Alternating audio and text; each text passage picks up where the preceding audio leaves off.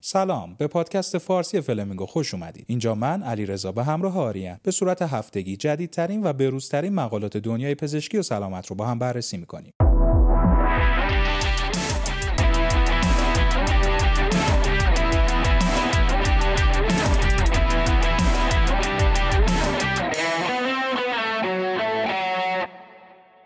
سلام دوباره به همه امروز پنجشنبه است 26 فروردین ماه و 15 آپریل. این بار هم 12 تا مقاله داریم براتون. 4 تاشون راجع به کووید هستن 3 تاشون راجع به کانابیس هستن. بقیه هم موضوعات مختلف که با هم دیگه میشنویم. یک توصیه من بدن راجع به نظرسنجیمون. خیلی ممنونیم از همه کسایی که شرکت کردن و نظرشون رو گفتن. واقعا برامون با ارزش هست. تصمیم در نهایت این شد که به همین سبکی که داریم جلو میریم جلو بریم و مقالات بیشتر رو کاور بکنیم به خاطر اینکه حالا شاید جزئیات بالا برای همه جذاب نباشه. اما این قول رو هم بهتون میدیم که اگر مقاله جزئیاتش مهم هست فرق ایجاد می‌کنه و چیزی هست که باید گفته بشه حواسمون هست و حتما میگیم. بریم سراغ مقاله اول. مقاله اول امروزمون مطالعه فاز 3 واکسن کرونا هست. واکسن چینی ساخته شرکت ساینوفارم. خب این واکسن همونجوری که می‌دونین اطلاعات دقیقی راجبش نداشتیم. از این نظر که فقط trial های فاز یک و دوش منتشر شده بود. این هفته بالاخره مطالعه فاز سهش منتشر شد که خب میشه روش قضاوت بهتری داشت. مطالعه به صورت randomize شده انجام شده و دو سو کور بوده بین اعضای سیستم سلامت برزیل. افرادی که توی مطالعه شرکت کردن دو دوز واکسن گرفتن. توی روزهای صفر و 14 هر دوز واکسن هم مدل نیم لیتر بوده. حالا چیا رو خواستن بررسی بکنن؟ مهمترین مسئله این بوده که خب توی هر گروه چه تعداد case کووید پیدا میشه؟ که خب این نشون میده اثر بخشی واکسنمون چقدر هست. نتایج بعدی که دنبالش بودن این هست که خب حالا اگر فردی بیمار شد آیا این واکسن تونسته از شدت زیاد بیماری پیشگیری بکنه یا نه؟ و نهایتا هم اینکه چه عوارض جانبی داشته. خب در کل 253 case تایید شده کووید 19 توی این مطالعه ما داشتیم. 85 case از بین 4953 شرکت کننده بوده که توی گروه واکسن قرار داشتن و 168 case در میان 4870 نفری بوده که توی گروه placebo بودن. یعنی خیلی نخواهیم داستان پیچیده بکنیم تقریبا 5000 نفر توی هر گروه بودن. 5000 نفر توی گروه placebo و 5000 نفر توی گروه واکسن. حالا از این تعدادی که خدمتتون گفتم 168 نفر توی گروه placebo و 80 85 نفر توی گروه واکسن به کووید مبتلا شدن همچین سرانگشتی بخوایم حساب بکنیم تقریبا دو برابر بوده دیگه نسبت کسایی که توی گروه پلاسبو کووید گرفتن. نتایج هم خب به ما همینو میگه یعنی در واقع اومدن همین اصلا حساب کردن. و دیدن که اثر بخشی اولیه واکسن برای اینکه افراد به کووید 19 مبتلا نشن در حدود 50 ممیز 7 درصد بوده. در ادامه اثر بخشی این واکسن برای جلوگیری از ابتلا به کووید 19 متوسط یه چیزی حدود 83.7 درصد و اثر بخشیش برای جلوگیری از ابتلا به کووید 19 شدید 100 درصد بوده. که این خب نکته مثبتشه. یعنی هیچ کدوم از کسایی که کووید 19 شدید داشتن توی گروه واکسن نبوده. همه تو گروه پلاسبو بوده. آخرین مسئله که راجع به این واکسن میمونه بحث عوارض جانبیه که 77 و یک دهم درصد توی گروه واکسن در مقابل 66 و 4 دهم درصد توی گروه placebo مشاهده شده. شایع ترین عارضه ای هم که گزارش شده درد در محل تزریق بوده. در کل 67 عارضه جانبی گزارش شده هیچ کدومشون به واکسن ربطی نداشته. حالا در کل اگه می‌خواید یه لیستی از عوارض این واکسن رو مشاهده و مطالعه بکنید. می‌تونید برید توی description. یه لینکی هستش مربوط به این مقاله. اونو بازش کنید. یه PDF ی توش هستش. به صفحه 37 ش که مراجعه بکنید اونجا لیست کرده. تعدادش هم زیاده. من حالا اینجا وقتتون رو خیلی نمی‌گیرم. اگه واقعا علاقه داشتید می‌تونید برید مطالعه بکنید و به طور کامل بخونید دیگه همه رو. مطالعه بعدی راجع به تاثیر budesonide استنشاقی است توی بیماری کووید 19 که ریسک بالایی برای عوارض این بیماری دارن. خب این مطالعه توی medRxiv چاپ شده فعلا peer review نشده و در واقع یک جزئی است از پروژه بزرگ PRINCIPLE. کسایی که وارد این قسمت از مطالعه شدن افرادی بودن که سن بالای 65 داشتن یا سن بالای 50 داشتن به همراه بیماری زمینه ای و این شرط رو هم داشتن که مدت زمانی که بدحال بودن در اثر کووید 19 کمتر از 14 روز بوده. افرادی که این شرایط رو داشتن و وارد مطالعه شدن به سه گروه تقسیم شدن اینجا یک گروه کسایی بودن که درمان استاندارد رو می‌گرفتن که خب اون درمانی هست که در واقع می‌خوان که سیمتوم های بیماران رو منیج بکنن. یه عده علاوه بر اون درمان استاندارد بودزوناید استنشاقی هم می‌گرفتن. به صورت دو بار در روز برای 14 روز هر بار 800 میکروگرم. یک گروه سوم بوده که خب گفتیم این ترایال بزرگ هست. کسایی بودن این گروه سوم که اون درمان استاندارد رو می‌گرفتن و مداخلات دیگه داشتن دریافت می‌کردن. داروهای دیگه که توی ترایال هست. در نهایت 751 نفر توی گروه بودزوناید بودن. 1028 نفر گروهی که درمان استاندارد رو می‌گرفتن. بودن 643 نفر هم توی گروهی بودن که مداخلات دیگر دریافت می‌کردن. بعد از بررسی نتایج به این نتیجه رسیدن که کسایی که از بودوزاناید استنشاقی استفاده می‌کردن و در ریسک عوارض بیماری بودن به طور میانه سه روز مدت زمان ریکاوریشون کمتر بوده نسبت به گروه های دیگه. این مطالعه ولی باید بگیم که هنوز مطالعه interim محسوب میشه و بعد از 28 روز که از follow up گروه budesonide بگذره نتایج نهایی به طور دقیق‌تر منتشر میشن. در نهایت ولی چیزی که این مقاله بهمون میگه اینه که علاوه بر دگزامتازون حالا کورتیکوستروید دیگه هم داریم که بتونیم توی افراد در خطر بالای بیماری استفاده بکنیم. مقاله سوم راجع به یک موضوعیه که خیلی جالبه و شاید برای خیلی هم سوال باشه که واقعا ایمنی که در اثر ابتلای طبیعی به کووید ایجاد میشه بیشتره یا ایمنی که ما در اثر دریافت واکسن می‌گیریم؟ آیا اصلا اینا با هم برابرن؟ خب توی این مطالعه 55 نفر که واکسن فایزر گرفته بودن رو مقایسه کردن با 100 نفر که کووید 19 گرفته بودن. یه نکته فرعی که اینجا می‌خوام بهش اشاره بکنم ولی خیلی جالب توجهه اینه که مشاهده کردن توی کسایی که واکسن دریافت کردن شدت علائم هیچ ارتباطی با میزان تولید آنتیبادی نداشته. حالا مثلا یکی بگه که آقا من علائم من بیشتر بود پس بیشتر واکنش ایجاد شده بیشتر آنتیبادی تولید شده نه این شکلی نیست. حالا چیزی که مشاهده کردن چی بوده؟ اون نتیجه که ما دنبالشیم در واقع چی بوده؟ اینکه مشاهده کردن هم کسایی که واکسن دریافت کردن هم کسایی که کووید 19 شدید گرفتن جفتشون در بدنشون مقدار قابل توجهی جی ایجاد شده. که این جی رکن اصلیه که می‌تونه حالا مثلا یه خورده ایمنی ایجاد کنه توی مدت طولانی تر و یه توضیحاتی که توی قسمت های قبلی هم خدمتون دادم. اما چیزی که ما دنبالشیم تفاوت این دوتا حالته. مشاهده کردن توی کسایی که به طور طبیعی کووید 19 شدید گرفتن خب توی بدنشون به طور کوتاه مدت خیلی شورت ترم ولی خب مقدار قابل توجه IgA و IgM هم در پاسخ به ویروس ایجاد شده. اما توی کسایی که واکسن دریافت کردن خب دیگه اینا رو نداشتن دیگه. اما این پژوهشگران ناقلا و کنجکاو ما به همینجا بسنده نکردن. رفتن یه خورده ببینن که آقا چرا این دلیلی که حالا IgA و IgM توی ابتلای طبیعی ایجاد میشه توی واکسن ایجاد نمیشه این دلیلش چیه؟ دیدن یه تئوری که حالا خیلی محتمله و میشه گفتش راه متفاوت انتقال ویروسه. یعنی وقتی یه کسی کووید 19 طبیعی می‌گیره و بیشتر از طریق دستگاه تنفسی و ارتباط با مخاطه که ویروس وارد بدن ما میشه. اما خب توی واکسن معمولا توی عضله تزریق میشه دیگه. گفتن حالا اون راه طبیعی شاید باعث ایجاد این IgA و IgM شده باشه. خب حالا این صحبت هایی که کردیم صحبت های مکانیسمی بودن صحبت از مولکول بودن. حالا می‌خوایم ببینیم که در عمل اثر بخشی کدوم بهتر هست. دیدن توی کسایی که حالا به صورت طبیعی به کووید 19 مبتلا میشن توی گروهی که حالا خب اینجا بررسی شده 83 درصد مقاومت داشتن در برابر ابتلای دوباره به کووید 19 در صورتی که می‌دونیم برای واکسن فایزر که اینجا بررسی شده اثر بخشی 95 درصد هست که خب بهتر محسوب میشه. سوال دیگه ای که خب وجود داره و برامون مهم است توی مطالعه سعی کردن بهش جواب بدن این هست کدومی که از این حالت ها در برابر واریان های جدیدی که ایجاد میشن بهتر محافظت می‌کنه ما رو. واریان هایی هم که بیشتر در موردشون نگرانی هست اون کرونای حالا به اصطلاح برزیلی است و کرونای آفریقایی که ایدن جفت این variant ها تفاوتی نمی‌کنه که شما به کووید 19 قبلا مبتلا شده باشین یا واکسن گرفته باشین و محافظت بشین. جفتشون تقریبا یک اثر دارن و اونقدر که باید محافظتتون نمی‌کنن.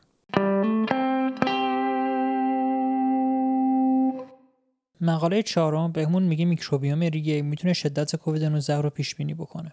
خب همونجوری که از عنوان مشخصه هدف این بوده که ببینن چه ارتباطی وجود داره بین میکروبیوم یا حالا به صورت قدیمی تر اون فلور طبیعی ریه با بیماری کووید 19 با شدت بیماری کووید 19 و پاسخ ایمنی که بدن ایجاد می‌کنه. تو این مطالعه 507 نمونه گرفتن از oropharynx و nasopharynx افراد و از داخل تراشه شون بیمارا 83 نفر بودن کووید 19 داشتن و توی بیمارستان بستری بودن. یه گروه کنترل هم بوده که خب حالا میکروبیومشون مقایسه بشه با این افراد. خب حالا چیا رو اندازه گرفتن؟ برای بررسی میکروب میکروبیوم از PCR کمی استفاده کردن. ببینن که ویروس های Anelloviridae و Redondoviridae چقدر وجود دارن توی حالا حلق و تراشه این افراد. برای بررسی پاسخ سیستم ایمنی هم نسبت لنفوسیت به نوتروفیل افراد رو اندازه گرفتن و profile cell های محیطی mononuclear شون رو بررسی کردن. خب حالا بریم سراغ نتایج. مشاهده کردن توی بیماران کووید 19 میکروبیوم دستگاه تنفسی فوقانی dysbiosis داشته. حالا این dysbiosis توی میکروبیوم یعنی چی؟ یعنی بالانس نداشته میکروبیوم دیگه. یه خورده ترکیبش به هم ریخته بوده. و این میکروبیوم دستگاه تنفسی فوقانی در کسانی که کووید 19 داشتن نسبت به کسایی که بیماری شدید داشتن ولی حالا کووید 19 نداشتن در طول زمان تغییرات بیشتری رو داشته.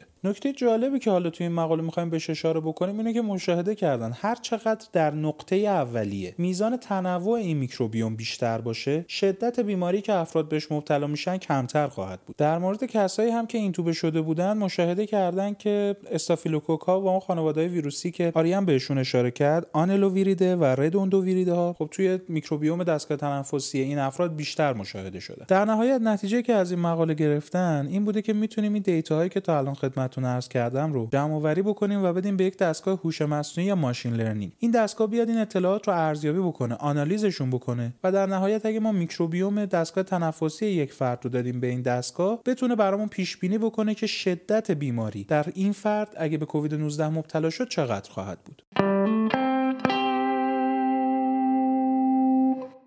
مطالعه بعدی راجع به تاثیر مصرف کانابیس هست روی عملکرد بینایی افراد. خب این مطالعه توی 31 نفر از افرادی که کانابیس مصرف می‌کردن انجام شده. یه سری اندازه‌گیری‌ها که جلوتر اشاره می‌کنیم چی هستن توشون انجام شده از نظر بینایی. موقعی که مصرف کرده بودن ماده رو و موقعی که تحت تاثیر ماده نبودن. یه چیز دیگه هم که بررسی کردن این بوده که از نظر خودشون چقدر حالا بیناییشون تحت تاثیر قرار گرفته بوده که ببینن می‌تونیم بهشون اعتماد بکنیم یا نه. نتیجه این شده که بعد از مصرف این ماده تقریبا تمامی عملکردهای بینایی از جمله حدت بینایی حساسیت به contrast توانایی درک سه‌بعدی توانایی focus روی اجسام و حساسیت به نورهای خیره کننده همه بدتر شدن.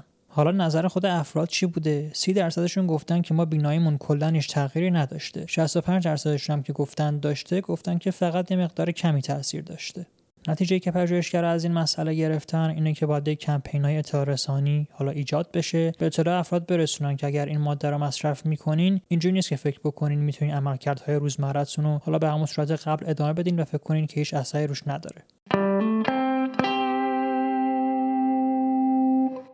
عنوان مقاله ششممون میگه مصرف کننده های کانابیس که به طور ژنتیکی استعداد ابتلا به اسکیزوفرنی رو دارن ممکنه ریسک بالاتری برای ابتلا به سایکوز داشته باشن. خب چیزی که ما می‌دونستیم این بودش که کانابیس می‌تونه باعث یک سری علائم شبه psychotic پات و گذرا توی افراد بشه. اما چیزی که راجبش اطلاعی نداشتیم این بوده که خب آیا این علائم شبه psychotic می‌تونه در نهایت باعث ایجاد یه سری تجربیات psychotic توی افراد بشه یا اینکه نقش ژنتیک و فاکتورهایی که حالا توی ژنتیک افراد مختلف هستش این داستان چقدره. از استعداد ژنتیکی صحبت کردیم. حالا دقیقا این استعداد ژنتیکی افراد برای ابتلا به اسکیزوفرنی دقیقا چجوری تعیین میشه؟ چند وقت اخیر یه جیوسی انجام دادن و یک معیاری به وجود اومده به اسم PRS یا polygenic risk score این معیار بهمون میگه که بر اساس ژنوم افراد دقیقا چه احتمال و چه ریسکی برای ابتلای فرد به اسکیزوفرنی در آینده وجود داره. توی این مطالعه مقطعی 109308 نفر رو از UK Biobank برداشتن و روشون مطالعه انجام دادن. کلا مطالعه به این شکل بوده که اون PRS که خدمتتون گفتیم رو برای این افراد محاسبه کردن و بخشی هم که حالا افراد کانابیس مصرف می‌کردن به شکل self report بوده. یعنی خودشون با گزارش می‌دادن که حالا به چه شکل بوده مصرفشون و در نهایت توی این افراد چهار نوع تجربه psychotic رو اومدن و ارزیابی کردن ببینن که به چه شکلی. خب این چهار دسته تجربیات psychotic در واقع چیا میشن؟ یکیشون توهمات شنیداریه. دسته دیگه توهمات بیناییه. دسته بعدی persecutory delusion یا توهم تعقیب شدنه. یعنی فرد فکر می‌کنه که دارن مثلا تعقیبش می‌کنن. دسته چهارم هم delusion of reference ه که در واقع تو اون فرد یک برداشت معنایی نابجا از اتفاقات طبیعی و معمولی که میفته داره. به طور مثال مثلا فردی که اسکیزوفرنی داره ممکنه که توی یه اتوبان یه بیلبوردی رو ببینه و برداشتش دقیقا این باشه که یه پیغام به خصوصی رو دارن برای خودش میفرستن. حالا نتایج به چه صورت بوده؟ دیدن که یک رابطه وابسته به دوز وجود داره بین مصرف کانابیس افراد و هر چهار نوع تجربه psychotic ی که الان گفتیم به خصوص از اون نوعی که تعقیبی هست و فرد فکر می‌کنه که دنبالش هستن. علاوه بر این توی کسایی که کانابیس مصرف می‌کردن تجربه های psychotic زودتر شروع شده و distress یا حالا ناآرامی بیشتری هم ایجاد می‌کرده نسبت کسایی که خب تجربه psychotic داشتن ولی کانابیس مصرف نمی‌کردن. نتیجه بعدی این بوده که وقتی شما اون PRS رو لحاظ بکنین یعنی وقتی با کسایی مواجه باشین که ریسک ابتلاشون به اسکیزوفرنی از نظر ژنتیکی بیشتر هست می‌بینیم که این ارتباطات قوی تر هم میشن. یعنی اگه که افراد کانابیس مصرف بکنن. ارتباط بین توهمات شنوایی بینایی و اون delusion of reference توی این افراد بیشتر میشه. به طور دقیقتر بخوایم راجع به این مسئله صحبت بکنیم. اون یک پنجم افرادی که نمره بیشتری می‌گرفتن از نظر استعداد ژنتیکی ابتلا به اسکیزوفرنی در صورتی که کانابیس مصرف می‌کردن 67 درصد ابتلاشون بیشتر می‌شده به این دسته ها تجربیات psychotic. در صورتی که اون یک پنجمی که ته لیست بودن و ریسک کمتری داشتن ریسک رو فقط 7 درصد بیشتر می‌کرده.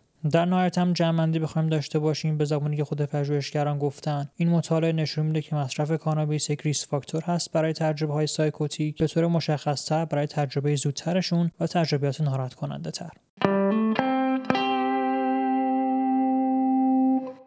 مقاله هفتممون میگه مصرف کانابیس در سنین پایینتر ممکنه که باعث افزایش ریسک ایجاد بیماری های قلبی بشه. این مقاله که ما داریم خدمتتون ارائه میدیم در واقع جز یکی از معدود مقالاتی هستش که اومده این رابطه رو بررسی کرده که مصرف کانابیس توی جوانهایی که سالم هستن چه تأثیری می‌تونه روی قلبشون و عملکرد قلبیشون داشته باشه. توی این مطالعه 35 نفر بین سنین 19 تا 30 سال شرکت داده شدن که نصفشون هم مصرف کننده بودن. داخل این مطالعه هم توسط دستگاه سونوگرافی قلب و شریانهای افراد بررسی شده. حالا چیا مشاهده شده و نتایج چیا بودن؟ اینکه مشاهده کردن که شریان های افرادی که کانابیس مصرف می‌کنن سفت‌تر از افرادی که مصرف نمی‌کنن. به اصطلاح arterial stiffness توی این افراد بیشتره در ادامه مشاهده کردن عملکرد قلبی توی افراد که مصرف کننده بودن نسبت به گروه که مصرف کننده نبودن کمتر بوده. اما arterial dilation یا میزان باز شدن شریان ها توی هر دو گروه تفاوت خاصی نداشته. منظور از عملکرد قلبی کمتر هم کمتر بودن peak apical rotation بوده نه EF شون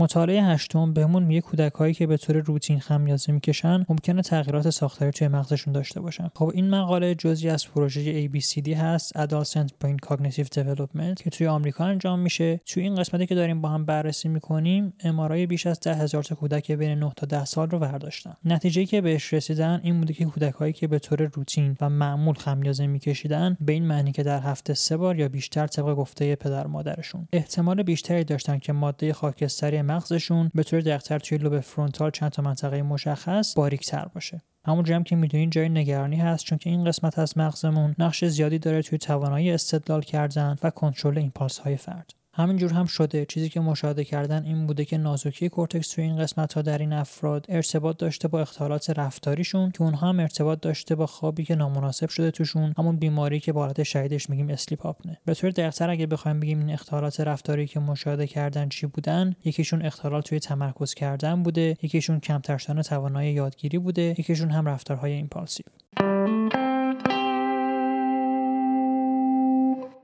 مقاله نهممون در ارتباط با این هستش که مقدار مناسب آنتی اکسیدان ها می‌تونه باعث کاهش ریسک سرطان سرویکس در نتیجه HPV بشه. توی این مطالعه اومدن ارتباط بین 15 آنتی اکسیدان مختلف رو با احتمال ابتلا به HPV واژینال بررسی کردن. HPV رو همونطور که احتمالا می‌دونید ارتباط قابل توجهی داره با سرطان سرویکس در خانوما و افرادی که توی این مطالعه شرکت کرده بودن رو از لحاظ HPV به سه دسته تقسیم بندی کردن. کسایی که کلا هیچ عفونتی نداشتن کسایی که HPV low risk داشتن یا گونه هایی داشتن که به هر حال احتمال بدخیم شدنشون کمتره کسایی که گونه هایی رو بهش مبتلا شده بودن که high risk محسوب می‌شدن. حدودا 11 هزار تا خانم که بین 18 تا 59 سال سن داشتن رو حد فاصله سالهای 2003 تا 2016 توی این مطالعه مطالعه شرکت داده. نتایج مطالعه به ما نشون میدن که کمتر بودن سطح آلبومین سرم که خودش آنتی اکسیدان محسوب میشه و چهار تا آنتی اکسیدانی که توی رژیم‌های غذایی وجود داره یعنی ویتامین آ، B2، ای و فولات همراهی داره با احتمال بالاتر ابتلا به HPV high risk در انتها اگر عنوان این مقاله رو بذاریم در کنار هزاران عناوین از مقالات مختلف یه یادآوری می‌تونه صرفا برامون باشه که چرا باید به تغذیه و این مسائل توجه کنیم. حالا چه در خانم ها چه در آقایون. این مربوط به خانم ها بود دیگه.